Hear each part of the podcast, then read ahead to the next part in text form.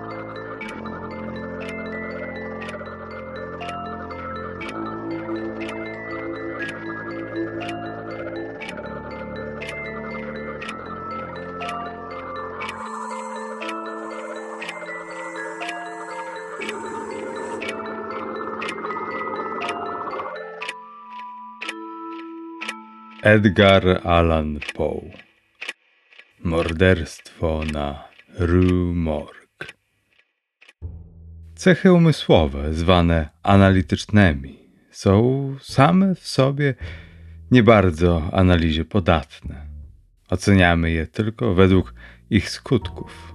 Wiemy o nich pomiędzy innymi, że są zawsze dla swego właściciela, gdy je posiada w wysokim stopniu, źródłem najżywszej przyjemności. Jak silny człowiek rozkoszuje się w swej fizycznej sprawności, znajdując urok w ćwiczeniach, wprawiając w czynność jego mięśnie, tak analityk rozkoszuje się w tej moralnej czynności, którą rozplątuje. Czerpie zadowolenie z najbłahszych nawet zajęć, wciągających w grę jego talent. Lubi on zagadki, łamigłówki i hieroglify. Rozwiązywanie ich dowodzi takiego stopnia przenikliwości, która zwyczajnemu umysłowi wydaje się nadnaturalną. Wyniki jego osiągnięte za pomocą metody mają zaiste cechy intuicji. Zdolność analizy rozwija się znacznie pod wpływem studiów matematycznych, a zwłaszcza tej ich najwyższej gałęzi, która niesłusznie i tylko wskutek jej wstecznych operacji otrzymała nazwę analizy par excellence. Jednak obliczanie jeszcze nie jest analizowaniem. Szachista, na przykład, czyni pierwsze, nie usiłując wcale drugiego. Wynika z tego, że gra w szachy w swych skutkach na umysłowe czynności jest źle pojmowana. Nie piszę obecnie rozprawy, lecz bezładną przedmowę do nieco osobliwej opowieści. Skorzystam więc ze sposobności, aby postawić twierdzenie, że najwyższe władze refleksyjnego umysłu są bardziej wystawione na próbę w niepokaźnej grze w warcaby, niżeli w szachach. W tych bowiem, gdy figury mają różne i fantastyczne ruchy o różnych i zmiennych wartościach, to co jest zawiłe, bierze się często za głębokie. Uwaga odgrywa tu potężną rolę. Jeżeli osłabnie na chwilę, popełnia się przegapienie, pociągające za sobą szkodę lub porażkę. Ponieważ możliwe ruchy są nie tylko wielorakie, ale i zawiłe, przeto łatwość takiego przegapienia się jest wielka. W dziewięciu przypadkach na dziesięć zwycięża gracz nie lepszy, a ten, który umie się skupić. W warcabach przeciwnie, gdzie ruchy są jedne i niewiele posiadają odmian, prawdopodobieństwo nieuwagi jest zmniejszone, a ponieważ nadzwyczajna uwaga nie jest wcale zajęta, przewagę zyskuje się właśnie sprytem i przenikliwością. Aby być mniej oderwanym, przypuśćmy grę w warcaby, zredukowaną do czterech królów, a gdzie przegapienia się nie spodziewa, jest rzeczą jasną, że w tym razie o zwycięstwie rozstrzyga przy równości graczy jakiś ruch recherche. wynik znacznego wysiłku umysłowego. Pozbawiony zwyczajnych sztuczek analityk wciela się w ducha swego przeciwnika, utożsamia się z nim i nierzadko widzi w ten sposób od jednego spojrzenia jedyną metodę, czasem zaprawdę nieskończenie prostą, za pomocą której może skłonić go do spełnienia błędu lub do błędnej kalkulacji. Whist dawna jest znany ze swego wpływu na władzę obliczania. Wiadomo, że ludzie najwyższych zdolności intelektualnych znajdują niewytłumaczoną pozornie przyjemność w wiście, unikając przytem szachów. Niewątpliwie nic innego nie wymaga tak wielkich zdolności analitycznych. Najlepszy szachista w świecie może być niewiele więcej niż dobrym szachistą, ale powodzenie w wiście zawiera w sobie zdolność do sukcesu w tych wszystkich ważniejszych przedsięwzięciach, w których umysł walczy z umysłem. Gdy mówię powodzenie, to mam na myśli tę doskonałość gry, która obejmuje zrozumienie wszystkich źródeł, z których można ciągnąć uprawnione zyski. Te zaś są nie tylko wielorakie, ale i różnolite. A znajdują się częstokroć w skrytkach myśli, całkiem niedostępnych zwykłemu objęciu. Obserwować uważnie, to znaczy pamiętać wyraźnie, to też skupiający się szachista może mieć powodzenie w wiście. Prawa Hoylego, oparte na prostym mechanizmie gry, są dostatecznie i powszechnie rozumiane. Tak więc mieć dobrą pamięć i postępować według przepisów uważa się powszechnie za alfę i omegę dobrej gry, ale zdolność analityka objawia się właśnie w sprawach leżących poza granicami zwykłego prawidła. Analityk robi w milczeniu mnóstwo spostrzeżeń i wniosków. Tak, być może postępują i jego towarzysze. Różnica w zakresie informacji osiągniętej leży nie tyle w słuszności wniosku, ile w jakości spostrzeżenia. Konieczną jest wiadomość tego, co obserwować. Gracz nasz wcale się nie ogranicza, ani też, gdy gra jest celem, nie gardzi on dedukcjami z rzeczy do gry nienależących. Bada on oblicze swego partnera i porównywa starannie z każdym ze swych przeciwników. Rozważa sposób ułożenia kart w każdej ręce. Liczy często atuty na podstawie spojrzeń ciskanych przez ich posiadaczy. Notuje każdą zmianę na twarzy wywołaną podstępem gry, zgromadzając zapas myśli z różnych wyrazów pewności, zdumienia, triumfu lub niezadowolenia. Ze sposobu zbierania lewy sądzi, czy zbierający zrobi następnie drugą. Poznaje, co się zagrywa dla zmydlenia oczu ze sposobu, w jaki karta pada na stół. Przypadkowe lub nieuważne słowo, przypadkowe opuszczenie lub odwrócenie karty, któremu towarzyszy niezadowolenie lub obojętność, zakłopotanie, wahanie się lub drżenie. Wszystko dostarcza jego pozornie intuicyjnej percepcji wskazówek odnośnie do prawdziwego stanu rzeczy. Gdy gra obeszła już dwa lub trzy razy w koło, posiada on już dokładną znajomość kart w każdej ręce i odtąd wykłada karty z absolutną precyzją – jak gdyby reszta odkryła swoje.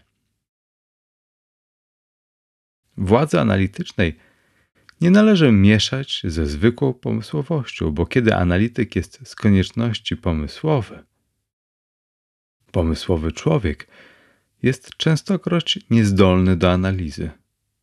Władza konstrukcyjna, czyli kombinacyjna, przez którą zwykle pomysłowość się objawia i której frenelogowie błędnie, moim zdaniem, przypisali osobny organ, spotyka się tak często u tych, których umysłowość graniczy z idiotyzmem, że zwróciła na siebie powszechną uwagę moralistów. Pomiędzy pomysłowością a zdolnością analityczną istnieje zaiste o wiele znaczniejsza różnica, niżeli pomiędzy fantazją a wyobraźnią, ale charakteru wybitnie analogicznego. Następujące opowiadanie stanie przed czytelnikiem w świetle komentarza do powyższych twierdzeń. Mieszkając w Paryżu przez wiosnę i część lata roku 1800, poznałem się z panem C. Auguste Dupin. Młodzieniec ten pochodził z doskonałej, ba nawet ze znakomitej rodziny, ale wskutek różnych okoliczności doszedł do takiej biedy, że energia jego charakteru ugięła się pod nią tak, że zaprzestał obracać się w świecie lub starać się o odzyskanie fortuny. Przez grzeczność swych wierzycieli zatrzymał jeszcze w swym posiadaniu małą cząstkę ojcowizny z pobieranego stąd dochodu. Zdołał przy pomocy skrupulatnej oszczędności dostarczyć sobie rzeczy niezbędnych do życia, nie troszcząc się wcale o zbytki. Książki były bowiem jego jedynym zbytkiem, a te można w Paryżu tanio nabywać. Pierwsze nasze poznanie się nastąpiło w podrzędnej bibliotece na Rue Montmartre, gdzie zbliżył nas fakt, że obaj szukaliśmy bardzo rzadkiej i bardzo osobliwej książki. Widywaliśmy się wielokrotnie. Zainteresowałem się historią rodzinną, którą mi opowiedział szczegółowo ze szczerością właściwą Francuzowi, gdy chodzi jedynie o jego własną osobę. Zdumiony byłem jego ogromnym oczytaniem. Nade wszystko czułem się przejęty jego zapałem i żywością wyobraźni. Szukając w Paryżu rzeczy, których mi wtedy było potrzeba, sądziłem, że towarzystwo takiego właśnie człowieka było dla mnie nieocenionym skarbem. Z myśli tych zwierzyłem się przed nim. Ułożyliśmy się niebawem, że zamieszkamy razem podczas mego pobytu w mieście, a ponieważ moje położenie w świecie było lepsze niż jego, pozwolił mi ponieść koszta wynajęcia i umeblowania w sposób dogadzający fantastycznej ponurości naszych usposobień starego i groteskowego domu, dawno opuszczonego wskutek przesądów, których nie badaliśmy, a znajdującego się w opuszczonej części Faubourg Saint-Germain. Gdyby świat znał bieg naszego życia w tej siedzibie, uważano by nas za szaleńców, chociaż jako szaleńców może nieszkodliwych. Odosobnienie nasze było doskonałe. Nie przyjmowaliśmy gości. Miejsce naszego pobytu było trzymane w sekrecie przed mymi poprzednimi towarzyszami, a Dupin przestał być znany w Paryżu od dawna. Istnieliśmy wyłącznie w samych sobie. Wybrykiem fantazji mego przyjaciela, bo jakże to nazwać inaczej, było rozmiłowanie się w nocy dla niej samej. Z tą jego bizarerii, jak i z innymi chętnie się zgodziłem. Tolerowałem jego dzikie fantazje z zupełnym abandon. Czarne bóstwo nie chciało przebywać z nami nieustannie, ale umieliśmy podrobić jej obecność. Z pierwszym brzaskiem rannym zamykaliśmy wszystkie masywne okiennice naszego starego budynku, po czym zapaliliśmy kilka świec, które mocno wonią zaprawione rzucały jeno bardzo słabe promienie. Przy pomocy tych świec zajmowaliśmy swoje dusze czytaniem, pisaniem lub rozmową, acz dopóki zegar nie ostrzegł nas o nadejściu prawdziwej ciemności – Wtedy wypadaliśmy na ulicę, trzymając się pod ręce, rozprawiając w dalszym ciągu lub włócząc się daleko aż do późnej godziny, szukając wśród świateł i cieniów tego ludnego miasta tej nieskończoności umysłowego podniecenia, jakiego może dostarczyć spokojna obserwacja. W takich chwilach nie mogłem nie zauważyć i nie podziwiać, chociaż Powinienem był spodziewać się tego po jego bujnym idealizmie, szczególniejszej zdolności analitycznej Dupin. Ćwiczenie tej zdolności zdawało się sprawiać mu znaczną przyjemność, do czego się wprost przyznawał. Chwalił się przede mną, chichocząc po cichu, że wielu ludzi w odniesieniu do niego posiadało okna w piersiach, a Twierdzenie to popierał uderzającymi dowodami znajomości mojej osoby. Zachowanie się jego w takich chwilach było sztywne i abstrakcyjne. Oczy nie posiadały wyrazu, głos zaś, zwykle dźwięczny tenor, stawał się sopranem, który wyglądałby na kaprys, gdyby nie zupełna wyrazistość enuncjacji. Obserwując go w takich chwilach, często rozmyślałem nad starą filozofią o dwoistości duszy i bawiłem się ideą o podwójnym panu Dupin, twórczym i analitycznym. Niechaj nikt z tego, co powiedziałem, nie wnioskuje, że opowiadam jaką tajemnicę lub piszę romans. To, co opisałem we Francuzie, było jedynie wynikiem podnieconej, a może i chorobliwej inteligencji. Ale o charakterze jego uwag w takich chwilach najlepsze pojęcie da przykład. Pewnej nocy szliśmy brudną ulicą niedaleko Palais Royal.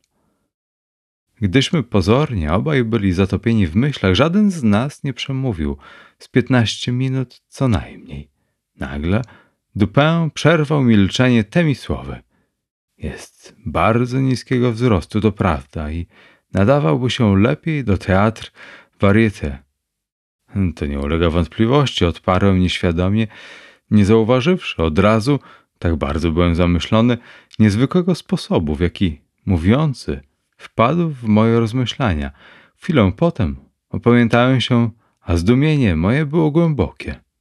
Dupin, powiedziałem poważnie, to przechodzi moje objęcie. Nie waham się powiedzieć, że jestem zdumiony i ledwie mogę uwierzyć samemu sobie. Jakimże porządkiem mogłeś wiedzieć, że ja myślałem o. Tu przerwałem, aby zapewnić się ponad wszelką wątpliwość, że istotnie wiedział, o kim myślałem. O Chantilly, odpowiedział, czemu się zatrzymujesz? Mówiłeś sam do siebie, że jego drobna postać nie nadaje się do tragedii. To istotnie było przedmiotem moich rozmyślań. Chantilly był kiedyś szewcem z Rue Saint-Denis, który zachorowawszy na scenę, spróbował roli Xerxesa w tragedii Crébillon, tego samego tytułu, i został wyśmiany za swój trud. Powiedz, że mi na Boga, zawołałem, jaką metodą, jeżeli w tem jest metoda, udało ci się zgłębić mą duszą w tej sprawie. Byłem więcej zdumiony niż chciałem przyznać. Owocarz, odparł mój przyjaciel, kazał ci przyjść do wniosku, że szewc nie posiadał dostatecznego wzrostu na Xerxesa e id genus omne. Owocarz? Zadziwiasz mnie. Nie znam żadnego owocarza. Człowiek, który wpadł na ciebie, gdyśmy wchodzili na ulicę. Tak, może kwadrans temu. Przypomniałem sobie teraz, że istotnie owocarz niosący na głowie duży kosz jabłek o mały włos nie obalił mnie przypadkiem, gdyśmy wchodzili z Rusy na drogę, na której staliśmy, ale nie mogłem pojąć, co by to miało za związek z Chantilly. Nie było ani źdźbła szarlatanerii u Dupin. Wyjaśnię ci, powiedział, abyś zaś mógł lepiej zrozumieć. Pójdziemy naprzód wstecz w ślad twych rozmyśleń od chwili, kiedy przemówiłem do ciebie, aż do spotkania z owocarzem. Większe ogniwo łańcucha są takie. Chantilly, Orion, doktor Nikos, Epierdin, stereotomia, kamienie brukowe, owocarz. Mało jest ludzi, którzy by kiedykolwiek nie zabawiali się śledzeniem wstecz stopni, po których doszli do szczególnych wniosków. Zajęcie jest często bardzo interesujące, a kto próbuje go po raz pierwszy, doznaje zdziwienia z powodu nieograniczonej na pozór przestrzeni i niezgodności pomiędzy punktem wyjścia a końcem. Jakież więc musiało być moje zdumienie, gdy usłyszałem powyższe słowo Francuza i gdy nie mogłem nie przyznać, że miał rację. On ciągnął dalej. Mówiliśmy o koniach. Jeżeli dobrze sobie przypominam, przed samym opuszczeniem Rousset to był ostatni przedmiot rozmowy. Gdyśmy wchodzili na tę ulicę, owocarz z wielkim koszem na głowie, mijając nas szybko, pchnął pana na kupę kamieni brukowych złożonych na miejscu, gdzie szosa ulega naprawie. Stąpiłeś pan na jeden luźny fragment, potknąłeś się, wytchnąłeś lekko kostkę, mruknąłeś kilka słów z niezadowolenia, zwróciłeś się, aby spojrzeć na kupę kamieni i potem poszedłeś dalej w milczeniu. Ja nie zwracałem na pana specjalnej uwagi, ale w ostatnich czasach obserwacja stała się u mnie rodzajem konieczności. Patrzyłeś pan na ziemię, spoglądając z wyrazem grymasu na dziury i rysy w bruku, z czego wnioskowałem, żeś pan ustawicznie myślał o kamieniach, aż póki nie doszliśmy do małej alei, nazwanej Lamarta, która dla próby była wybrukowana zachodzącymi na siebie blokami. Tu twarz pańska rozjaśniła się, a spostrzegłszy, że usta pańskie poruszają się, nie wątpiłem, że pan szeptałeś słowo stereotomia, oznaczającym ten gatunek bruku. Wiedziałeś zaś, że nie mogłeś pan powiedzieć sobie wyrazu stereotomia, aby nie myśleć o atomach, a więc o teoriach Epikura. A skoro mówiąc o tym, bardzo niedawno wspominałem panu, jak osobliwie, a jednakże z jak małą uwagą, niejasne przypuszczenia tego szlachetnego Greka spotkały się z potwierdzeniem w mgławicowej kosmogonii. Czułem, że musiałeś pan rzucić okiem na wielką mgławicę Oriona. Co się stało? Stąd zrozumiałem, że dokładnie postępowałem za pańskimi myślami w gorzkiej tyradzie na Chantilly'ego, która pojawiła się we wczorajszej muzee. Satyryk, czyniąc niewdzięczną aluzję do zmiany nazwiska szewca, przytoczył łaciński wiersz, o którym często rozprawialiśmy. Mam na myśli ten wiersz. Per de anticum litera prima donna. Mówiłem ci, że się to odnosiło do Oriona, pisanego dawniej Urion, a z pewnych złośliwości związanych z tym wyjaśnieniem wnioskowałem, żeś o tym nie zapomniał. Było więc rzeczą jasną, że Pan połączysz dwie idee, Oriona i Chantilly. Że się tak stało, przypuszczałem z uśmiechu, który przebiegł po pańskich ustach. Dotąd szedłeś pan pochylony, ale nagle wyprostowałeś się pan zupełnie. Wtedy byłem pewny, żeś pan rozmyślał o postawie pana Chantilly. W tej chwili przerwałem pańskie rozmyślania, aby zauważyć, że istotnie jest małego wzrostu i że nadawałby się lepiej do Théâtre de Variété. Wkrótce potem przeglądaliśmy wieczorne wydanie Gazette de Tribunaux, w której taki ustęp zwrócił naszą uwagę. Nadzwyczajne morderstwo. Dzisiaj około trzeciej godziny rano mieszkańcy z Quartier Saint-Roch zostali zbudzeni ze snu strasznymi krzykami, wychodzącymi najwyraźniej z czwartego piętra domu na Rue Morgue, zajmowanego wyłącznie przez Madame L'Espanaye i jej córkę, Mademoiselle Camille L'Espanaye. Po niejakiej zwłoce spowodowanej bezowocnym usiłowaniem dostania się do wnętrza zwyczajnym sposobem, brama została wywalona żelazem, a ośmiu czy dziesięciu sąsiadów weszło w towarzystwie dwóch żandarmów. Tymczasem krzyki ustały, ale gdy sąsiedzi wbiegali na pierwsze piętro schodów, można było odróżnić dwa lub więcej szorstkich głosów w sprzeczce wychodzących z górnej części domu. Po chwili i te dźwięki ucichły i nastała zupełna cisza. Obecni rozproszyli się, przebiegając od pokoju do pokoju. Po przybyciu do wielkiego tylnego pokoju na czwartym piętrze, którego drzwi z zewnątrz zamknięte też zostały wyłamane, przedstawił się oczom widok uderzający nie mniej okropnością jak dziwacznością. Apartament był w najdzikszym bezładzie, meble połamane i porozrzucane. Stało tylko jedno łóżko, z którego ściągnięta pościel znajdowała się na środku podłogi. Na krześle leżała skrwawiona brzytwa. Na ognisku znaleziono dwa czy trzy długie i grube warkocze siwych włosów ludzkich, także krwią zbryzgane i wyraźnie wyrwane z korzeniem. Na podłodze znaleziono cztery Napoleony, topazowy kolczyk, trzy wielkie łyżki srebrne, trzy mniejsze z metal de algue i dwa worki zawierające blisko cztery tysiące franków w złocie. Szuflady biurka stojącego w roku były rozwarte i wyraźnie splądrowane, chociaż wiele artykułów pozostało w nich. Pod pościelą znaleziono małą szkatułkę żelazną, nie pod łóżkiem. Była otwarta i nie zawierała nic oprócz kilku starych listów i innych papierów małej wartości. Nie znaleziono tu śladów Madame L'Espanaye, ale gdy zauważono niezwykłą ilość sadzy na ognisku, zaczęto poszukiwania w kominie i, strasznie powiedzieć, wyciągnięto z niego trupa córki głową w dół. Tak bowiem została ona wciśnięta w wąski otwór komina. Ciało było zupełnie ciepłe. Po zbadaniu spostrzeżono liczne eskoriacje, wywołane niezawodnie siłą, z jaką ciało zostało w komin wetknięte i stamtąd wyciągnięte. Na twarzy były liczne, silne podrapania, na szyi czarne plamy i głębokie ślady paznokci, jak gdyby zmarła, została uduszona.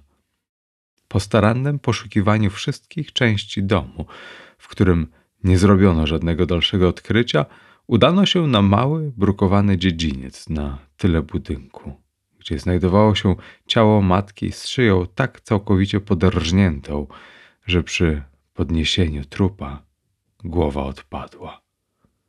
Zarówno ciało, jak głowa były tak strasznie pokaleczone, że zaledwie zachowały jeszcze ludzkie kształty.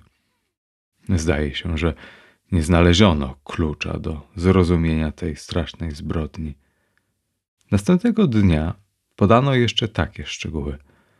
Tragedia na Rue Morgue. Wiele ludzi przesłuchano w sprawie tak niezwykłej i strasznej, ale nie dostarczyło to żadnego wyjaśnienia. Podajemy poniżej cały uzyskany materiał. Pauline Dubourg, praczka, oświadcza, że znała obie nieboszczki od trzech lat, piorąc im przez ten czas bieliznę. Matka z córką zdawały się być na dobrej stopie, bardzo czułej wzajemnie. Płaciły doskonale. Nie mogła nic powiedzieć o ich sposobie życia lub środkach. Zdaje się jej, że Madame L. utrzymywała się z wróżenia. Wiedziano, że ma złożone pieniądze. Nigdy nikogo nie spotkała w domu podczas swoich wizyt. Wiedziała na pewno, że nie miały służącej. Nie było, zdaje się, mebli w żadnej części z wyjątkiem czwartego piętra. Pierre Moreau, tabacznik, zeznaje, że sprzedawał małe ilości tytoniu i tabaki pani L'Espanaye przez ciąg czterech lat. Urodził się w sąsiedztwie i zawsze tam mieszkał. Zmarła razem z córką, mieszkała w zajmowanym przez siebie domu przeszło sześć lat. Poprzednio zajmował go jubiler. Dom był własnością Madame L.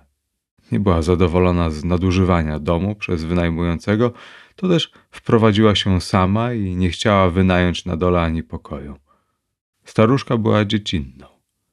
Świadek widział córkę pięć czy sześć razy w ciągu sześciu lat. Obie żyły bardzo skromnie. Mówiono, że mają pieniądze. Sąsiedzi mówili, że Madame L wróży. Świadek nie wierzył. Nigdy nie widział nikogo wchodzącego z wyjątkiem matki i córki, i raz czy dwa ekspresa, doktora zaś ośm czy dziesięć razy. Wielu innych sąsiadów dało podobne wyjaśnienia. O żadnym gościu w domu nie wspominano. Nie wiedziano, czy żyli jacy krewni Madame L i jej córki. Okiennice frontowych okien były rzadko roztwarte. Tylne zaś były zawsze zamknięte, z wyjątkiem wielkiego pokoju na czwartym piętrze. Dom był dobry i nie bardzo stary. Isidore Musée, gendarm, zeznaje, że został wezwany do domu około godziny trzeciej rano i zastał dwadzieścia do trzydziestu osób u drzwi usiłujących wejść. Sforsował drzwi bagnetem. Niewiele miał trudności w otworzeniu drzwi, ponieważ składały się z dwóch połów i nie były zaryglowane ani u dołu, ani u góry. Krzyki przyciągały się aż do otworzenia drzwi, potem nagle ustały. Zdawały się to być krzyki osoby lub osób w wielkiej agonii, głośne i przeciągłe, a nie krótkie i urywane. Świadek poszedł na górę. Po wejściu na pierwsze piętro słyszał dwa głosy w gniewnej kontrowersji. Jeden szorstki, drugi ostry i bardzo dziwny. Mógł odróżnić kilka słów pierwszego w języku francuskim. Mógł pochwycić słowa sacre i diable. Ostry głos należał do cudzoziemca. Nie był pewny, czy to był głos mężczyzny czy kobiety. Nie mógł nic zrozumieć, ale zdaje mu się, że obcy mówił po hiszpańsku. Stan pokoju i ciał został przez świadka opisany tak, jak podaliśmy wczoraj. Henry Duva, sąsiad, złotnik, zeznaje, że był jednym z tych, co pierwsi weszli do domu. Potwierdza ogólnie zeznanie Musea. Jak tylko sforsowali wejście, zamknięto znowu drzwi dla powstrzymania tłumu, który zbierał się bardzo szybko, pomimo późnej godziny. Świadek sądzi, że ostry głos należy do Włocha. Pewny, że nie do Francuza. Nie mógł powiedzieć, że to głos męski. Mógł być kobiecym. Nie zna języka włoskiego. Nie mógł rozróżnić słów, ale z intonacji wnioskował, że to był włoski język. Znał Madame L i jej córkę. Rozmawiał często z obiema. Zapewniał, że ostry głos nie należał do żadnej ze zmarłych. Odenheimer, restaurator. Ten świadek zgłosił się sam. Nie mówi po francusku, wzięto więc tłumacza. Pochodzi z Amsterdamu. Przechodził koło domu podczas krzyków, które trwały przez kilka minut, może dziesięć. Były one głośne i przeciągłe, straszne i przygnębiające. Był jednym z tych, co weszli do domu. Potwierdza poprzednie zeznania, z wyjątkiem jednego punktu. Był pewny, że ostry głos należał do mężczyzny i Francuza. Nie mógł odróżnić słów, by głośne i szybkie, nierówne, wyduszone zarówno w obawie, jak w gniewie. Głos był szorstki, nie tyle ostry, co szorstki. Nie mógł go nazwać ostrym głosem. Gruby głos wołał kilkakrotnie Sacre diable, a raz Mon Dieu. Jules Mignot, piekarz z firmy Mignot Fils, Rue de Lorraine jest starszym Mignot. Madame L'Espanaye posiadała jakąś własność. Otworzyła konto w jego banku na wiosnę roku ośm lat przedtem. Składała często drobne kwoty.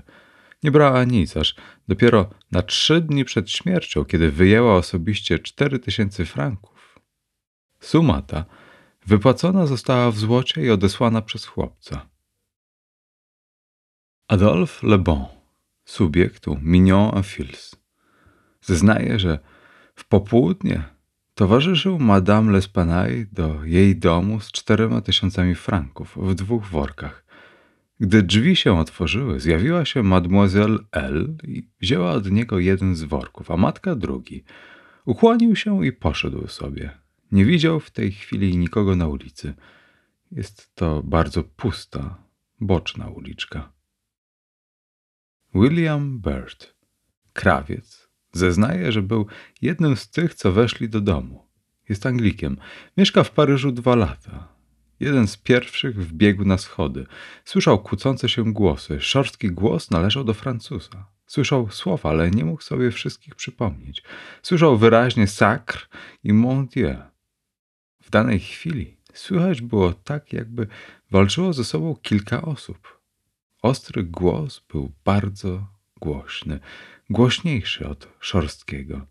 Jest pewny, że to nie był głos Anglika. Zdaje mu się, że to był Niemiec.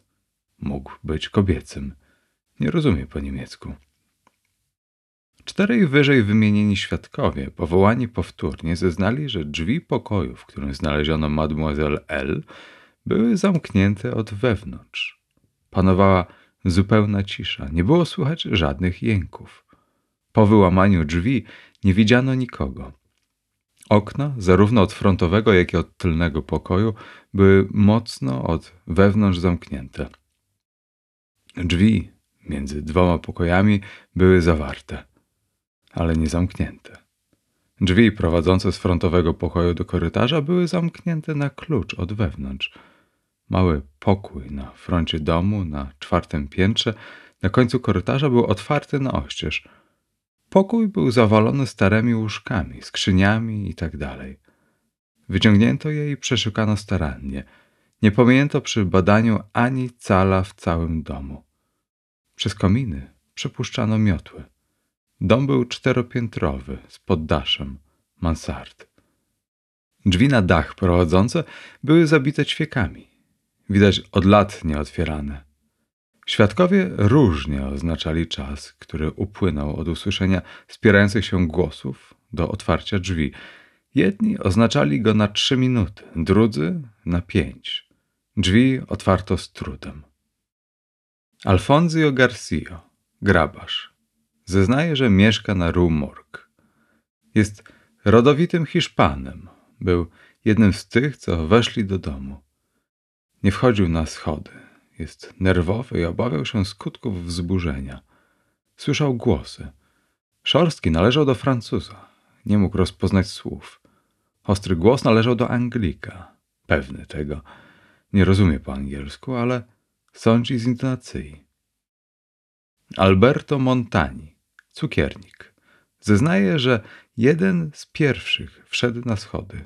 Słyszał głosy. Szorstki należał do Francuza. Odróżnił kilka słów. Mówca zdawał się czynić wyrzuty. Nie mógł rozpoznać słów ostrego głosu. Mówił szybko i nierówno. Myśli, że to był Rosjanin. Potwierdza ogólne zeznania. Jest Włochem. Nigdy nie mówił z rodowitym Rosjaninem. Kilku świadków, powołanych powtórnie, zeznawało, że kominy wszystkich pokoi na czwartym piętrze były za wąskie na to, aby człowiek mógł przejść. Cylindryczne miotły przeprowadzone przez wszystkie kominy w domu. Nie ma wyjścia tylnego, którym można by zniknąć niepostrzeżenie. Ciało mademoiselle L'Espanaye było tak mocno wklinowane w komin, że trzeba było połączonego wysiłku czterech ludzi dla jej wydobycia. Paul Dumas, lekarz, zeznaje, że wezwano go do obejrzenia ciał o świcie. Oba trupy leżały na senniku w pokoju, w którym znaleziono mademoiselle L. Ciało młodej dziewczyny było potłuczone i podrapane. Stan ten wyjaśniał zupełnie fakt wpakowania jej w komin. Szyja była mocno otarta. Bezpośrednio pod brodą było kilka głębokich zadraśnień, razem z serią sinych plam, wyraźnie odcisków palców. Twarz była strasznie zabarwiona, oczy wylazły na wierzch. Język był częściowo przegryziony. Na brzuchu znaleziono wielki siniec, wywołany wyraźnie naciskiem kolana. Według P. Dumas, Mademoiselle L'Espanaye została zaduszona na śmierć przez nieznaną osobę lub osobę. Ciało matki było strasznie pokaleczone. Wszystkie kości prawej nogi i ręki były mniej lub więcej potrzaskane. Lewa tibia mocno popękana, zarówno jak wszystkie żebra po lewej stronie. Ciało strasznie posiniaczone. Niepodobno powiedzieć, jak uszkodzenia zostały zadane ciężka pałka drewniana albo szeroki pręt żelazny, krzesło. Każda wielka, ciężka i tępa broń wywołałaby taki skutek w rękach potężnego mężczyzny. Kobieta nie mogła zadać tych ciosów żadną bronią. Głowa zmarłej, kiedy widziana przez świadka, była całkiem oddzielona od ciała i też mocno strzaskana. Szyja widocznie była cięta nadzwyczaj ostrym instrumentem, zapewne brzytwą. Aleksander Etienne, chirurg, został wezwany razem z Monsieur Dumas do obejrzenia ciał. Potwierdził zeznanie i opinię Monsieur Dumas. Nie uzyskano nic więcej ważnego, chociaż kilka innych osób zbadano. Morderstwo, tak tajemnicze i tak zagmatwane w szczegółach, nie było nigdy przedtem w Paryżu wykonane. Jeżeli to w ogóle było morderstwo, Policja jest zupełnie zmylona wobec tak niezwykłego zdarzenia. Nie ma Atoli ani cienia wskazówki co do sprawców. Wieczorne wydanie dziennika twierdziło, że największe wzburzenie panowało wciąż w Quartier Saint-Roch, że dom został powtórnie przetrześnięty, że zbadano świadków powtórnie, bez żadnego wyniku. Dopisek Atoli oznajmił, że Adolphe Lebu został zaaresztowany i uwięziony, chociaż nic oprócz wyżej wymienionych faktów nie świadczyło przeciw niemu. Dupin interesował się bardzo przebiegiem sprawy. Tak przynajmniej wnioskowałem z jego zachowania się, bo zresztą nic nie mówił. Dopiero po uwięzieniu Monsieur Lebu zapytał, co myślą o morderstwach. Mogłem się jeno zgodzić z całym Paryżem na to, że były nierozwiązaną zagadką. Nie widziałem sposobu wykrycia mordercy. Nie należy sądzić o środkach, rzekł Dupin. Z tej łupiny badania. Paryska policja, tak podnoszona za przenikliwość, jest tylko sprytna, nic więcej. Nie ma w jej postępowaniu metody, poza metodą dyktowaną przez chwilę. Paradują oni ze swymi przepisami, ale te nierzadko tak są źle zastosowane do celu, że nam to przypomina Monsieur Jourdain, wołającego swą robe de chambre pour mieux entendre la musique. Osiągnięte przez policję rezultaty są nierzadko zdumiewające, ale osiąga się je po większej części przez pilność i zapobiegliwość. Gdy tych użyć nie można, pomysły im nie dopisują. Widok na przykład był dobrym zgadywaczem i wytrwałym człowiekiem, ale bez wykształconej myśli popełniał ustawicznie błędy wskutek natężenia swych inwestygacji. Popsuł sobie wzrok przez bliskie trzymanie przedmiotu przed oczami. Może widzieć jeden lub dwa punkty z niezwykłą jasnością, ale czyniąc tak, stracił z oczu całość. Zatem z tego wynika, że można być za głębokim. Prawda nie zawsze znajduje się w studni.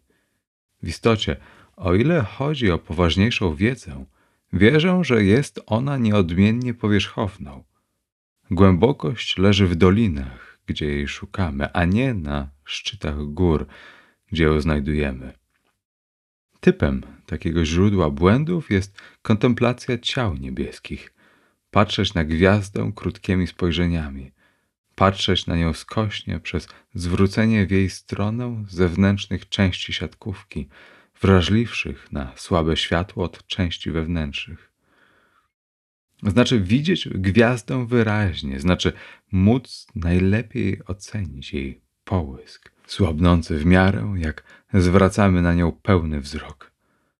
Rzeczywiście, większa część promieni pada na oko w drugim razie, ale w pierwszym gra rolę delikatniejsza zdolność percepcji. Przez zbytnią głębokość mieszamy i osłabiamy myśl. I nawet Wenus można zniewolić do zniknięcia z firmamentu przez za długie, zanadto ześrodkowane i za bezpośrednie badanie.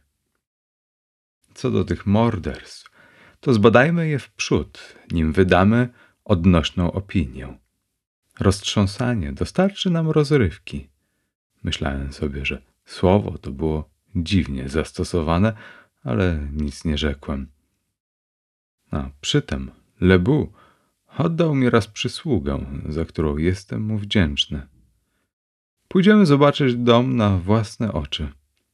Znam G, prefekta policji, i nie będę miał trudności w uzyskaniu potrzebnego pozwolenia. Pozwolenie zostało wydane, to też poszliśmy niezwłocznie na Rue Morgue.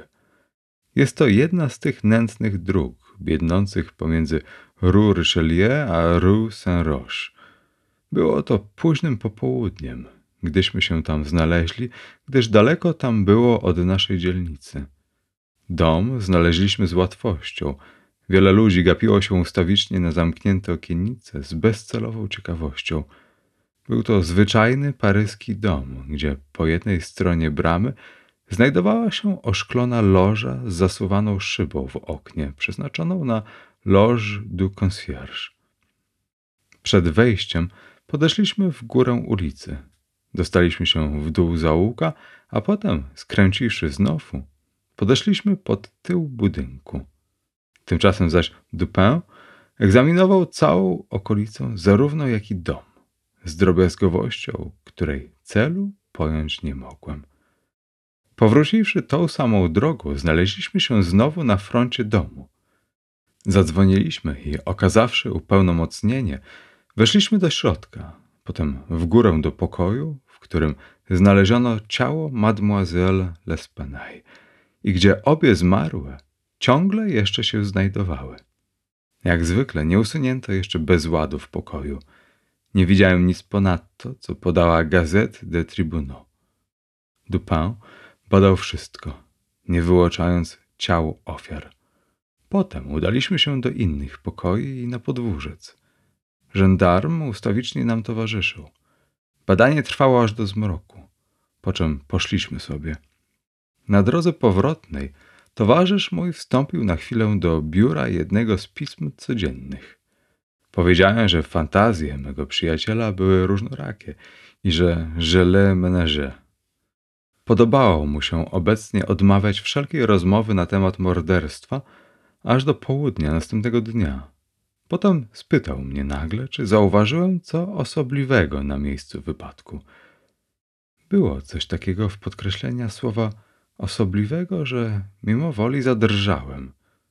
Nie, nic osobliwego odparłem.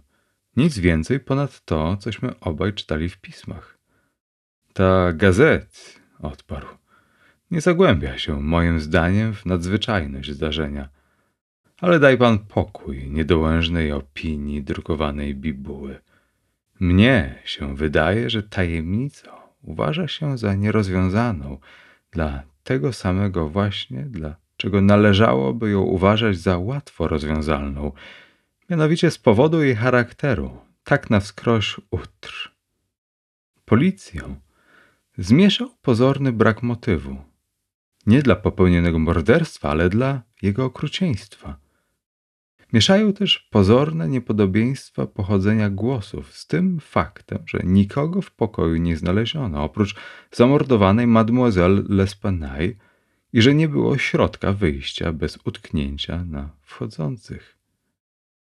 Wielki bezład w pokoju, trup wetknięty do komina głową na dół, straszne pokaleczenie ciała matki, te konsyderacje z innymi, wyżej wspomnianymi i innymi, których wspominać nie potrzebuję, wystarczyły do sparaliżowania i zmieszania sławnej przenikliwości agentów rządowych.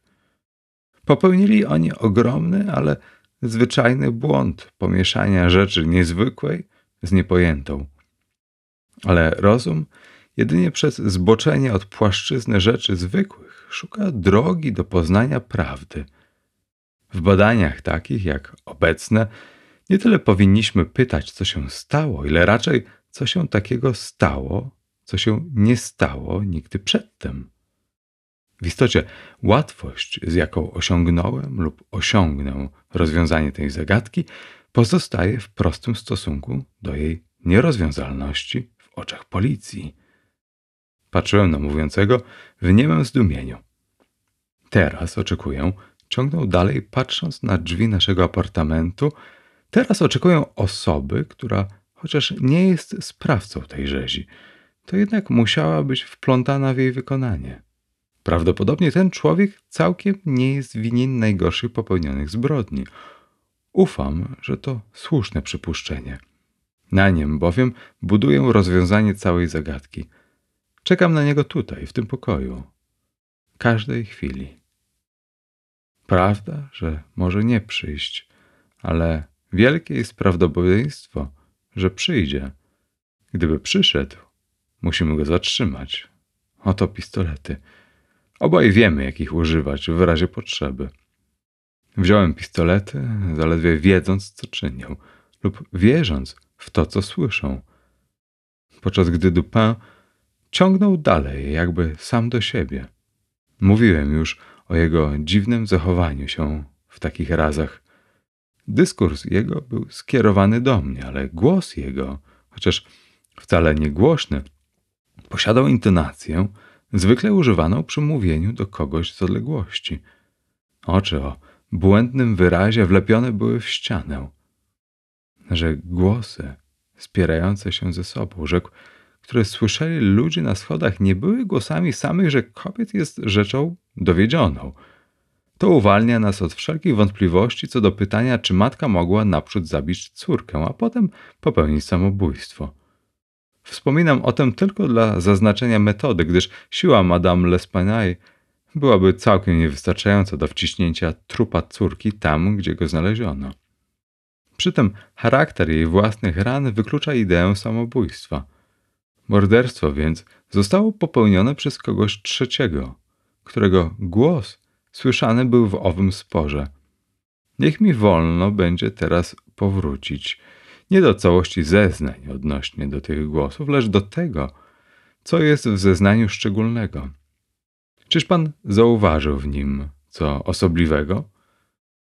Zauważyłem, że gdy wszyscy świadkowie zgadzali się, iż szorstki głos należał do Francuza, zupełna panowała niezgoda na punkcie ostrego głosu. To było samo zeznanie, rzekł Dupin, ale to nie była osobliwość zeznania. Nie zauważyłeś nic uderzającego, a jednak tam było coś do zaobserwowania. Świadkowie, jak pan mówisz, zgodzili się na punkcie szorstkiego głosu.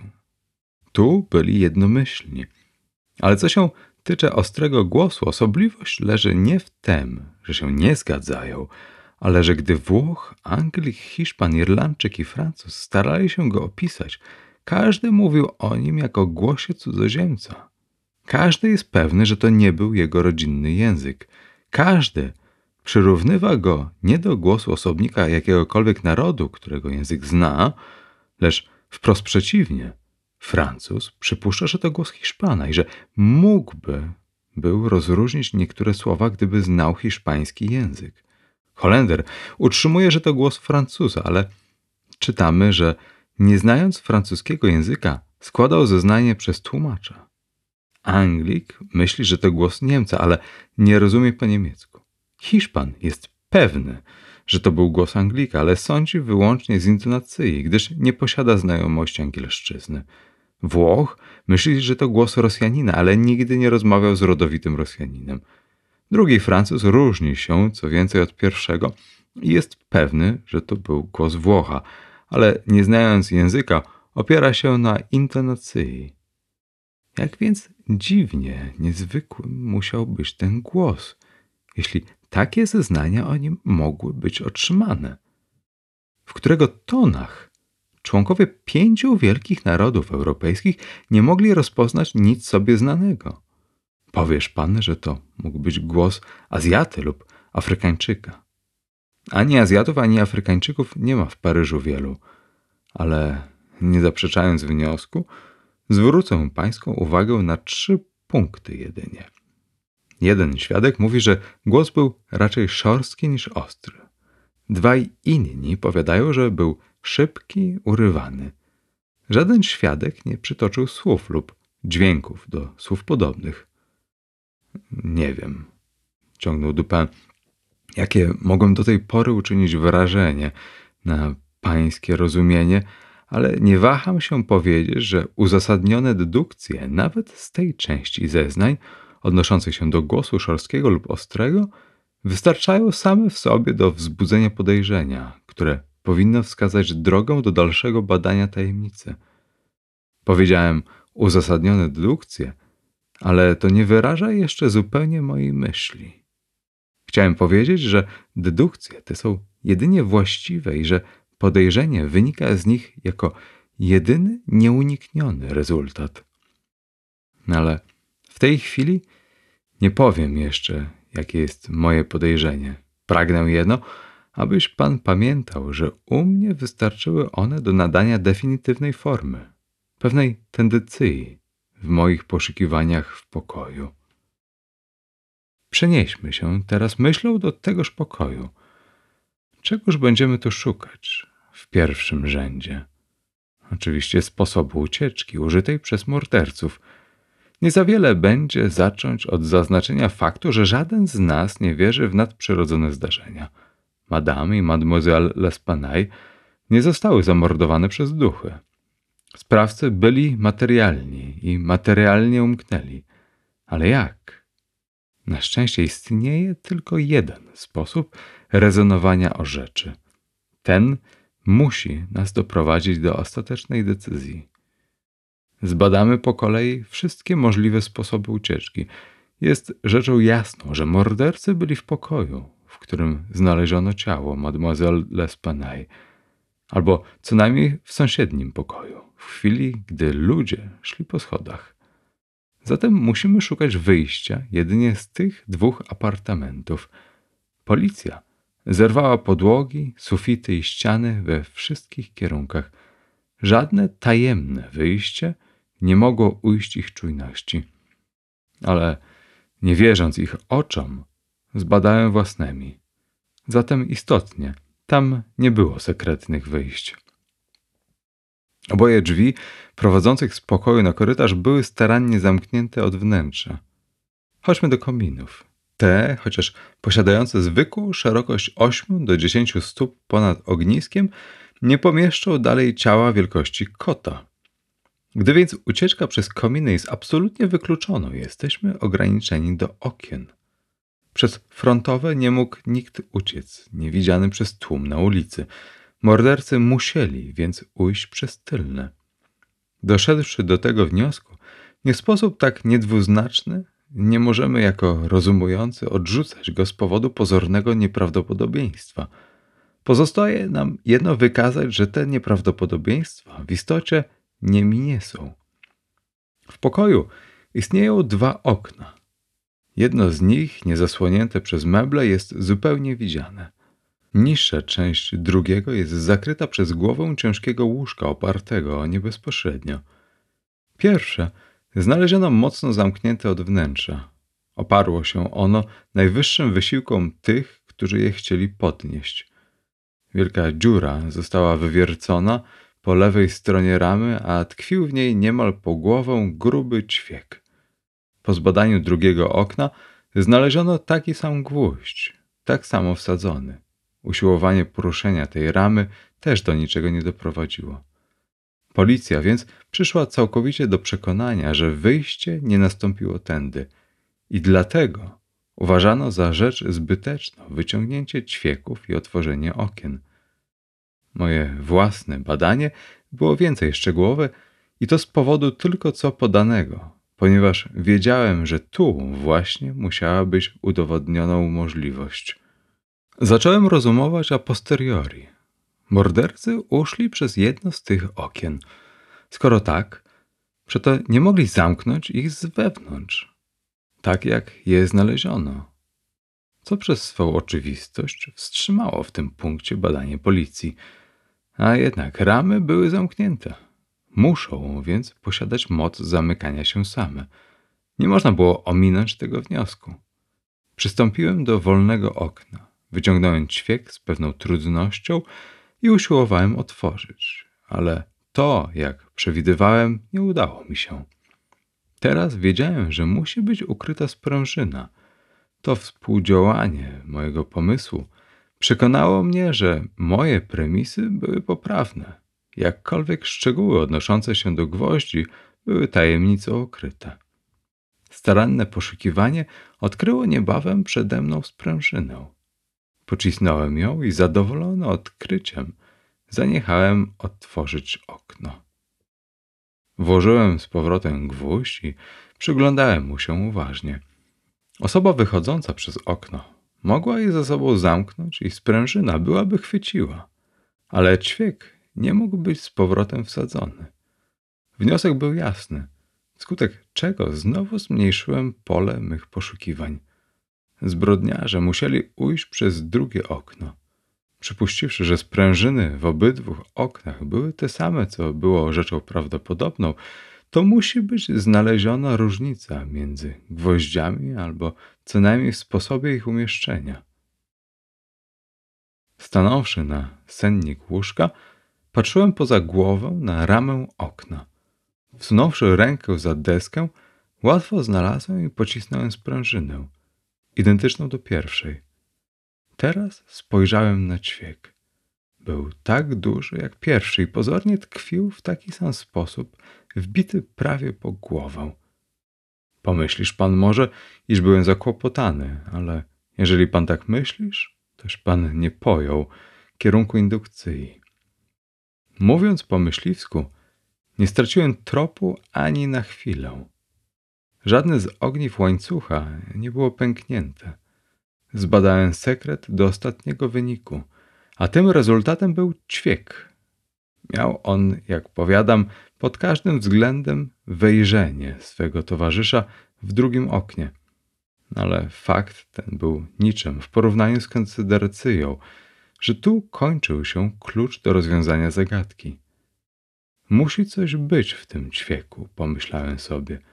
Dotknąłem go i głowa z ćwiercią cala nasady została mi w palcach. Reszta ćwieka tkwiła w dziurze, w której się załamał. Załamanie było stare, gdyż brzegi były rdzą zjedzone. I zostało, zdaje się, spowodowane uderzeniem młotka, który wbił częściowo w ramę główkę ćwieka. Wsadziłem z powrotem główkę w miejsce, z którego ją wyjąłem, a podobieństwo do normalnego ćwieka było zupełne. Zasunąwszy sprężynę, podniosłem ramę delikatnie na kilka cali. Głowa podniosła się razem z nią, tkwiąc w niej silnie. Zamknąłem okno, a podobieństwo do całego ćwieka było znowu kompletne. Tak dalece zagadka została rozwiązana. Zbrodniarz uciekł przez okno poza łóżkiem. Zamykając się samo lub rozmyślnie zamknięte, zaskoczyło nas sprężynę. Następne pytanie odnosi się do sposobu zejścia. Na tym punkcie przyszedłem do wniosku podczas spaceru na tyły domu razem z panem.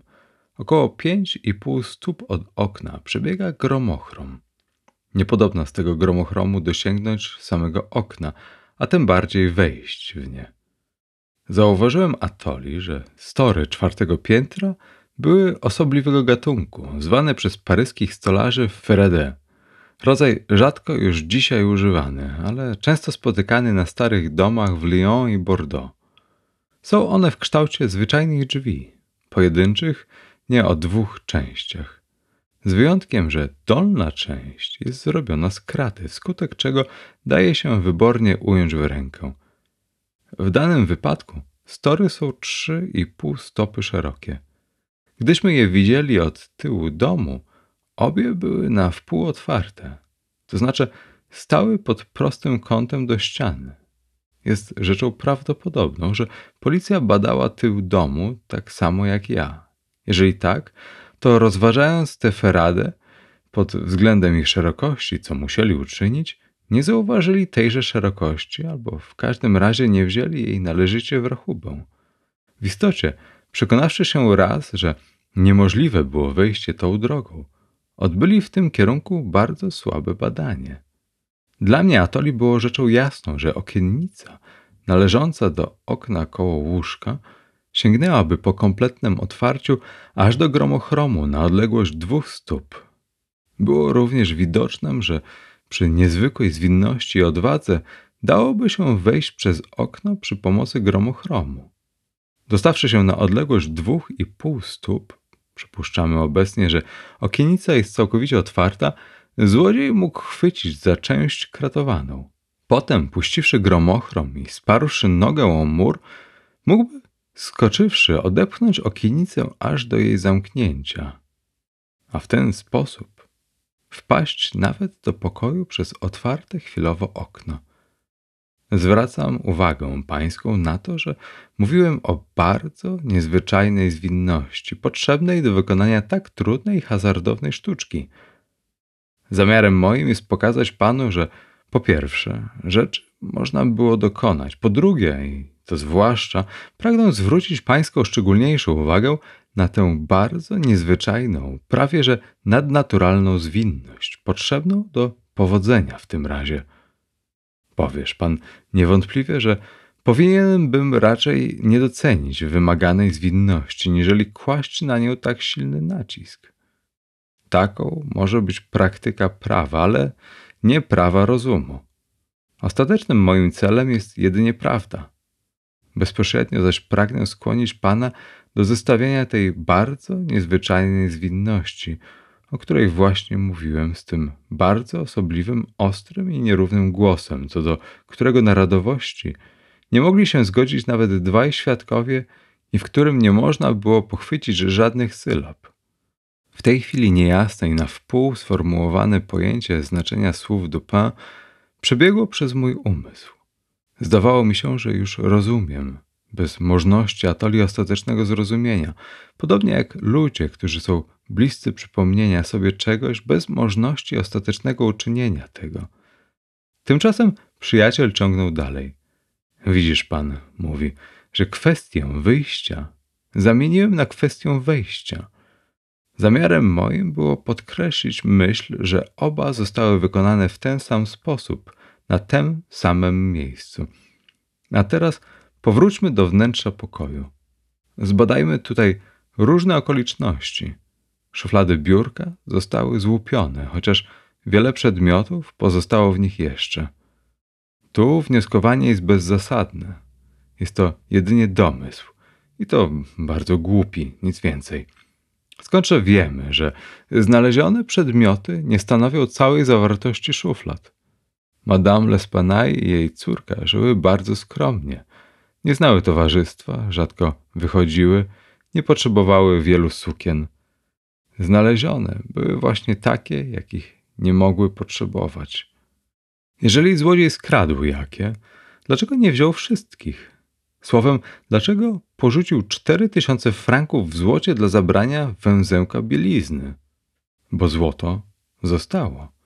W workach na podłodze znaleziono prawie całą kwotę wymienioną przez Monsieur Mignon. Pozbądź się więc pan tej mylnej idei o motywie, powstaje w mózgach policjantów, pod wpływem zeznania, które mówi o dostarczeniu pieniędzy u drzwi domu. Zbieg jego okoliczności, dziesięć razy tak uderzające, przytrafiają się co godzina, bez zwrócenia chwilowej nawet uwagi. W ogóle zbiegi okoliczności są przeszkodami na drodze tych myślicieli, którzy nic nie wiedzą o teorii prawdopodobieństw. Teorii, której najwspanialsze sfery ludzkiego badania zawdzięczają najwspanialsze ilustracje. W obecnym wypadku, gdyby złoto było zniknęło, fakt jego dostarczenia na trzy dni przedtem byłby czymś więcej niż zbiegiem okoliczności. Zniknięcie złota byłoby poparło ideę motywu. Ale wśród prawdziwych okoliczności zdarzenia, gdybyśmy wzięli złoto za motyw zbrodni, musielibyśmy uważać też jej sprawcę za tak chwiejnego idiotę, iż porzucił motyw postępku razem ze złotem. Mając zatem stale w umyśle punkty, na które zwróciłem Pańską uwagę, mianowicie szczególny głos, niezwykłą zwinność i tak zdumiewający brak pobudki w morderstwie, tak bezprzykładnie okrutnym, rzućmy okiem na zbrodnię samą. Oto kobieta uduszona na śmierć siłą rąk i wpakowana w komin głową na dół. Zwyczajni zbrodniarze nie używają takich sposobów mordowania.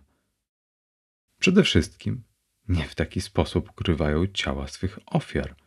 Przyznasz pan, że w sposobie wepchnięcia trupa w komin było coś niesłychanie otr.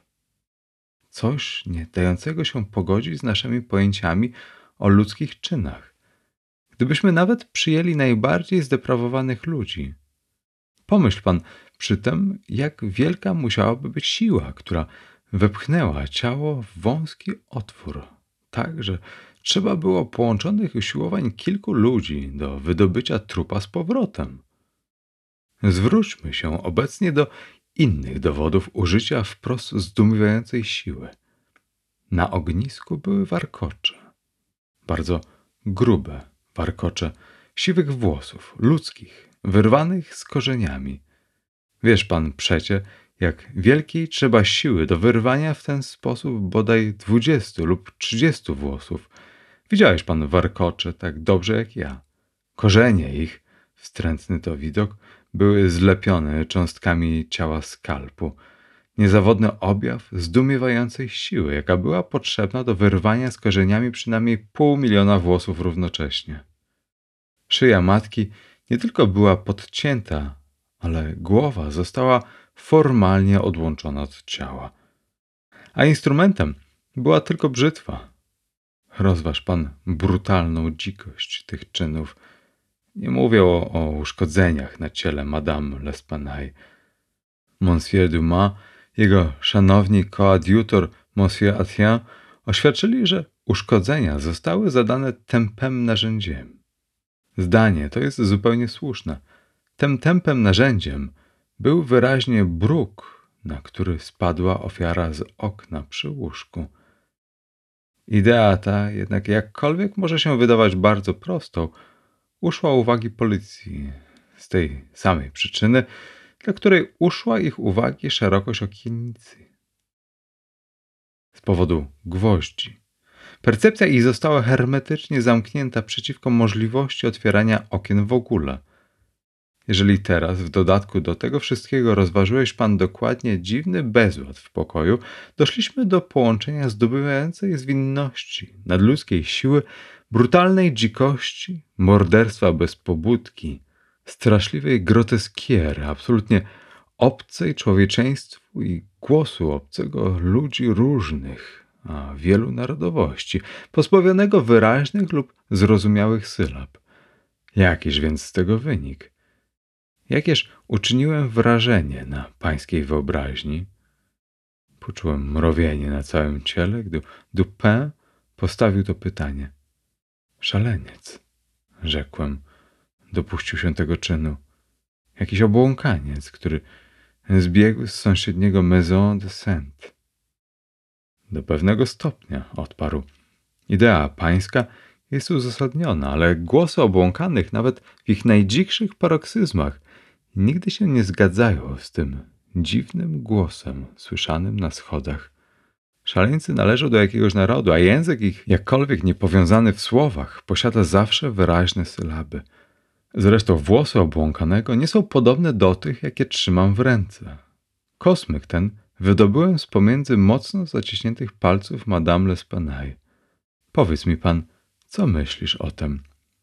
Dupin, rzekłem całkiem zdenerwowany. Włosy to są bardzo niezwyczajne. To nie są ludzkie włosy. Nie twierdziłem, że są, odparł. Ale nim rozstrzygniemy ten punkt, spójrz pan na szkic narysowany na tym papierze. Jest to facsimil tego, co zostało opisane przez jednego ze świadków jako ciemne znaki i głębokie ślady paznokci na szyi Mademoiselle L'Espanaye, albo jako szereg sinych plam, wyraźnie odcisków palców.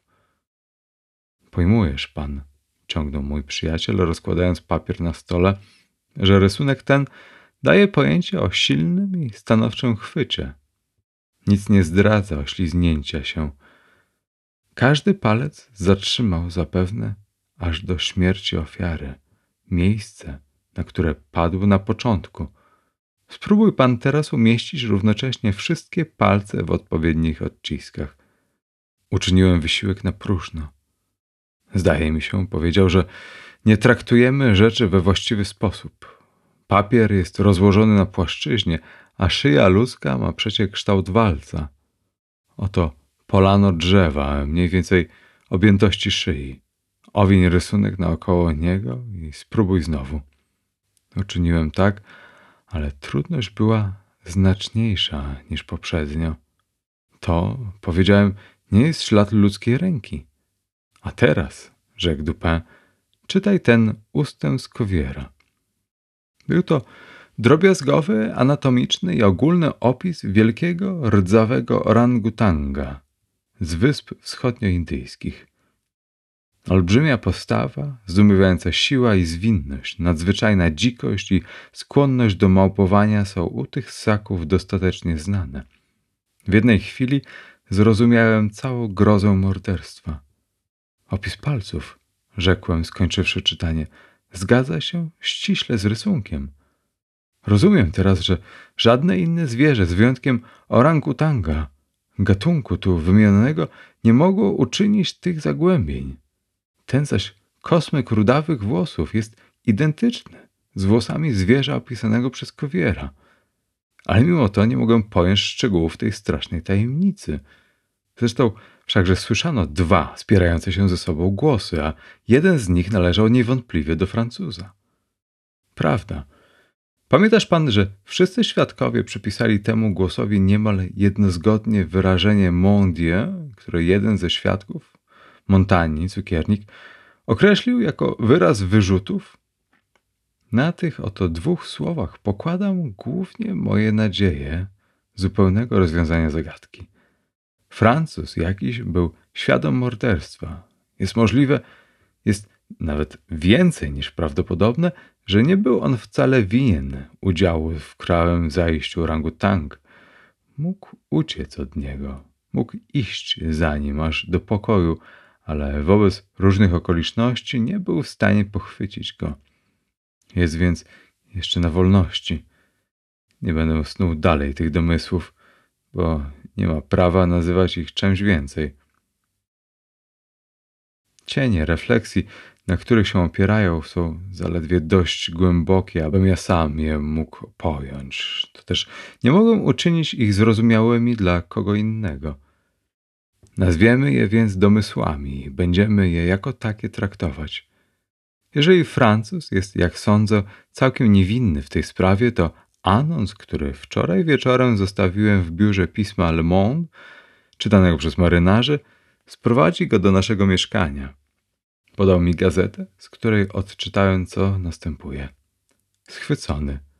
W Bois de Boulogne, wczesnym rankiem dnia bieżącego miesiąca, ranek, w którym zostało popełnione morderstwo, schwytano bardzo wielkiego rudowego orangu-utanga z Borneo. Właściciel, który jest żeglarzem z maltańskiego okrętu, może odebrać zwierzę po udowodnieniu praw własności i po zapłaceniu małej kwoty pieniężnej za schwycenie i przechowanie. Zgłosić się pod numer Rue Faubourg Saint-Germain o Tryziem. Jakimż sposobem? spytałem. Wiesz pan, że to jest żeglarz z maltańskiego okrętu. Ja tego nie wiem, odparł Dupin. Nie jestem tego wcale pewny. Tu atoli mam kawałek wstążki, która wnioskując z kształtu i zatłuszczenia musiała być używana do wiązania włosów w długie ky, tak przez marynarzy ulubione. Zresztą to węzeł, który mało ludzi oprócz marynarzy umie wiązać i oznacza Maltańczyków. Znalazłem wstążkę u stóp gromochromu.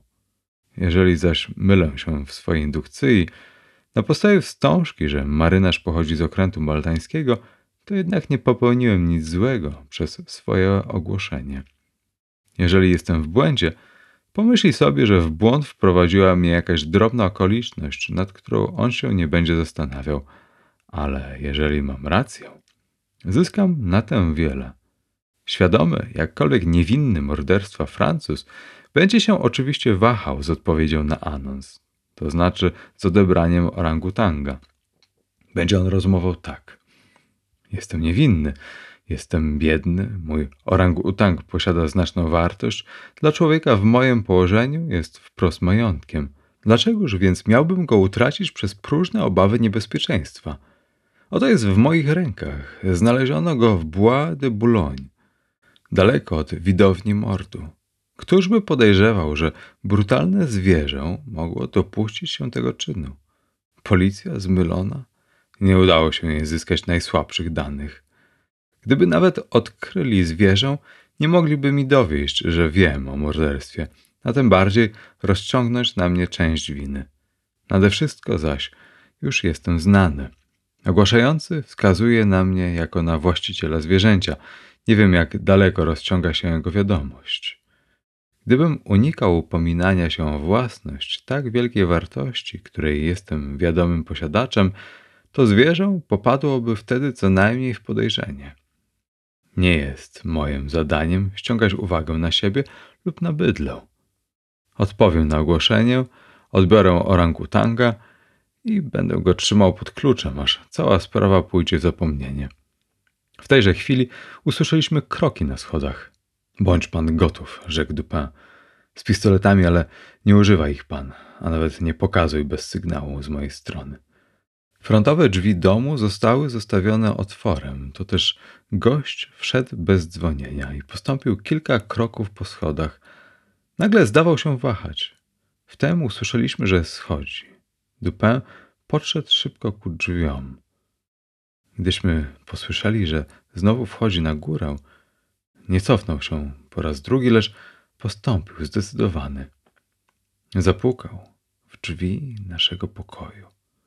Proszę, rzekł Dupin wesołym i serdecznym tonem. Wszedł mężczyzna, wyraźnie marynarz, człowiek wysoki, silnie zbudowany, muskularny, z zuchowatym wyrazem twarzy, wcale miłym. Twarz mocno słońcem spalona, więcej niż na poły kryła się w brodzie i w wąsiskach. Miał w ręce olbrzymią pałkę dębową, zresztą był bodaj nieuzbrojony.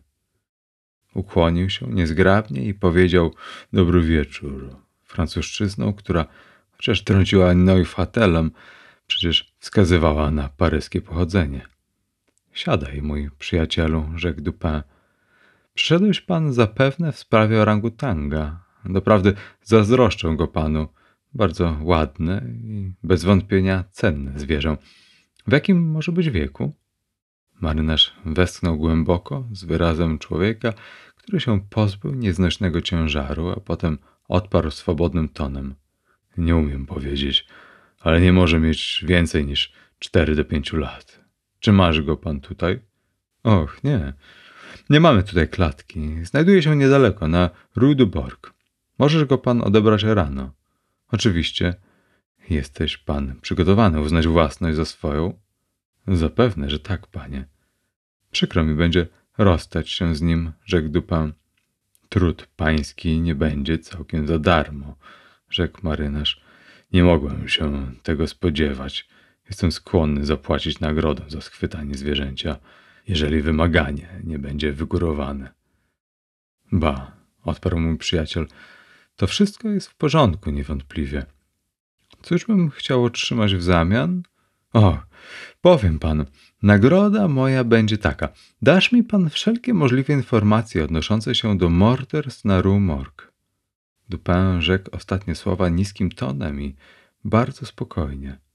Równie spokojnie podszedł ku drzwiom, zamknął je i włożył klucz do kieszeni. Potem wyciągnął pistolet z zanadrza i położył go z całą flegmą na stole. Twarz żeglarza poczerwieniała, jak gdyby walczył z dusznością. Zerwał się na nogi i porwał zapałkę, ale wnet potem opadł na krzesło, drżąc gwałtownie i śmiertelnie blady. Nie mówił ani słowa. Współczułem z nim z głębi serca. Mój przyjacielu, rzekł Dupin uprzejmym tonem, niepokoi się całkiem niepotrzebnie. Nie chcemy panu uczynić nic złego. Zaręczam słowem uczciwego człowieka i Francuza, że nie zamierzamy cię skrzywdzić. Wiem bardzo dobrze, iż pan nie jesteś winien zajścia na rumorg, ale nie przyda się na nic zaprzeczać, żeś pan w jakiś sposób wplątany w nie. Z tego, co już powiedziałem, musisz pan wnioskować, że miałem już sposób zasięgnięcia informacji. Sposób, o którym nigdy się panu nawet nie śniło. Rzecz się ma tak. Nie uczyniłeś pan nic takiego, czego mógłbyś uniknąć. Nic takiego, co by pana czyniło winnym. Nie dopuściłeś się pan nawet rabunku, mogąc się go dopuścić bezkarnie. Nie potrzebujesz pan niczego ukrywać, nie masz pan racji do ukrywania. Przeciwnie, jesteś pan zniewolony do wyznania wszystkiego według wszelkich zasad honoru. Niewinny człowiek został uwięziony i obwiniony o morderstwo, którego sprawcę pan możesz nam wskazać. Żeglarz odzyskał przytomność umysłu w znacznym stopniu podczas przemówienia Dupin, ale pierwotne zuchowate zachowanie się zniknęło. Tak mi Boże dopomóż, rzekł po krótkiej pauzie. Opowiem panom wszystko, co wiem o tej aferze, ale nie spodziewam się, abyście panowie uwierzyli połowie tego, co powiem. Na to trzeba by chyba głupich. Jestem niewinny i powiem wszystko, choćbym miał za to umrzeć. Zeznanie jego było takie.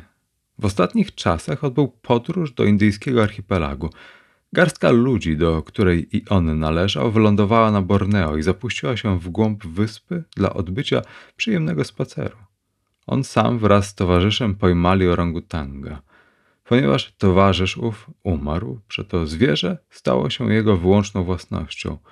Po wielu trudach wynikłych z zachowania się jeńca na powrotnej drodze, udało mu się wreszcie umieścić go bezpiecznie we własnym mieszkaniu w Paryżu, gdzie, aby nie ściągać niemiłej ciekawości sąsiadów, trzymał go odosobnionym aż do czasu, w którym by wyzdrowiał z rany w nogę otrzymanej na okręcie. Ostatecznie zamierzał go sprzedać. Wróciwszy pewnej nocy po żeglarskiej pochulance, zastał zwierzę we własnej sypialni, do której włamał się z sąsiedniej komórki, gdzie, jak właściciel myślał, orangutang był bezpiecznie schowany. Małpa z brzytwą w ręce, porządnie namydlona, siedziała przed lustrem, usiłując golić się na wzór swego pana, którego musiała obserwować przez dziurkę od klucza. Przerażony na widok tak niebezpiecznej broni w posiadaniu zwierzęcia tak dzikiego i tak uzdolnionego do użycia jej, żeglarz nie wiedział przez kilka chwil, co czynić. Zwykł był Atoli uspokajać stworzenie nawet w jego najdzikszych napadach za pomocą bejcza i teraz do niego się uciekł. Na ten widok orangutang wyskoczył natychmiast przez drzwi pokoju na schody, a stąd przez okno nieszczęściem otwarte na ulicę. Francuz szedł za zwierzem w rozpaczy. Małpa ustawicznie z brzytwą w ręce zatrzymywała się chwilowo, aby się obejrzeć poza siebie i gestykulować ku swemu prześladowcy, aż póki prawie nie podszedł do niej. Wtedy znowu zmykała. W ten sposób gonitwa trwała długi czas. Ulice były całkiem spokojne, gdyż to była dopiero trzecia rano. Przechodząc przez uliczkę z tyłu poza Rue Morgue, Zbieg zauważył światło wychodzące z otwartego okna pokoju Madame L'Espanaye na czwartym piętrze jej domu. Podbiegłszy do domu, zauważył gromochrom, wdrapał się z niepojętą zwinnością, schwycił za okiennicę otwartą zupełnie ku ścianie, przy jej pomocy skoczył prosto na łóżko. Cała sprawa nie trwała nawet minuty. Orangutang po wejściu do pokoju odkopnął znowu okiennicę ku ścianie. Marynarz tymczasem Cieszył się równocześnie i kłopotał. Miał silną nadzieję pochwycenia zwierzęcia teraz, gdyż nie mogło uciec z pułapki, jak tylko za pomocą gromochromu, na którym przy schodzeniu w dół musiało zostać schwytane. Z drugiej strony zachodziła obawa co do zachowania się zbiega w domu. Ta ostatnia refleksja zniewoliła marynarza do dalszego ścigania zbiega. Po gromochromie wejść nie trudno, zwłaszcza marynarzowi – ale doszedłszy na wysokość okna, leżące daleko po lewej ręce, zatrzymał się. Wszystko, co mógł uczynić, to zajrzeć do wnętrza pokoju. Kiedy to uczynił, o mało nie spadł z przerażenia. Teraz właśnie powstały te straszne krzyki, które pobudziły mieszkańców Frumorg. Madame L'Espanaye i jej córka, ubrane w stroje nocne, były wyraźnie zajęte układaniem jakichś papierów we wspomnianej już skrzynce żelaznej, wytoczonej na środek pokoju. Była ona otwarta, zawartość leżała na podłodze. Ofiary musiały siedzieć plecami do okna, wnioskując z czasu, który upłynął od wdarcia się bestii do krzyków, jest rzeczą prawdopodobną, że nie spostrzeżono jej od razu. Zatrzaśnięcie okiennicy mogło być przypisane wiatrowi. Gdy marynarz zajrzał do środka, olbrzymi zwierz chwycił Madame L'Espanaye za włosy, rozpuszczony, gdyż je właśnie czesała i wymachiwał około jej twarzy brzytwą, naśladując ruchy golarza. Córka leżała rozciągnięta bez ruchu, zemdlała bowiem. Krzyki i wołania matki, podczas których wyrwano jej włosy z głowy, miały ten efekt, że zamieniły pokojowe zapewne zamiary orangutanka na wściekłość. Jednym rzutem muskularnego ramienia oddzielił niemal głowę od ciała. Widok krwi podniecił gniew do siły szału zgrzytając zębami, miotając oczami pioruny, cisnął się na ciało dziewczyny i zatopił swe straszne szpony w jej gardziel, trzymając ją póki nie skonała. Błędne i dzikie spojrzenia zwierzęcia padły w tej chwili na okno, przez które widać było przerażoną twarz marynarza. Furia bestii, pamiętającej niewątpliwie Page, zmieniła się natychmiast w obawę. Świadomy tego, że zasłużył na karę, Orangutang pragnął, zdaje się, ukryć swe krwawe czyny, to też skakał po pokoju w agonii nerwowego podrażnienia, obalając i łamiąc w swym pochodzie meble i wywlekając pościel z łóżka. W konkluzji schwycił naprzód trupa córki i wetknął go w komin, gdzie go znaleziono. Potem zaś trupa matki, który natychmiast wyrzucił przez okno. Gdy małpa zbliżała się do okna ze swym krwawym ciężarem, marynarz przysunął się przerażony do gromochromu, po czym zsunął się po nim i pospieszył do domu, obawiając się następstw mordu i nie myśląc o losie orangutanga. Słowa, słyszane na schodach, były ze strony Francuza wykrzyknikami grozy i przestrachu, zmieszanym z piekielną paplaniną zwierzęcia. Niewiele trzeba dodać dla zakończenia. Orangutang musiał uciec z pokoju po gromochromie przed włamaniem się do pokoju. Musiał zamknąć okno przy przechodzeniu przez nie. Potem został schwytany przez samego właściciela, który otrzymał za niego znaczną sumę w Jardin de Plantes. Lebu został natychmiast wypuszczony po opowiedzeniu przez nas okoliczności, z pewnymi komentarzami ze strony Dupin, w biurze prefekta policji.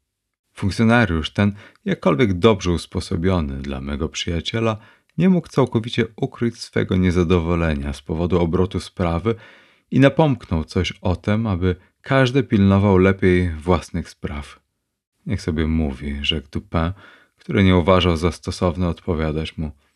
Niech sobie mówi, to mu sprowadzi ulgę na sumieniu. Cieszy mnie pobicie go w jego własnym zamku.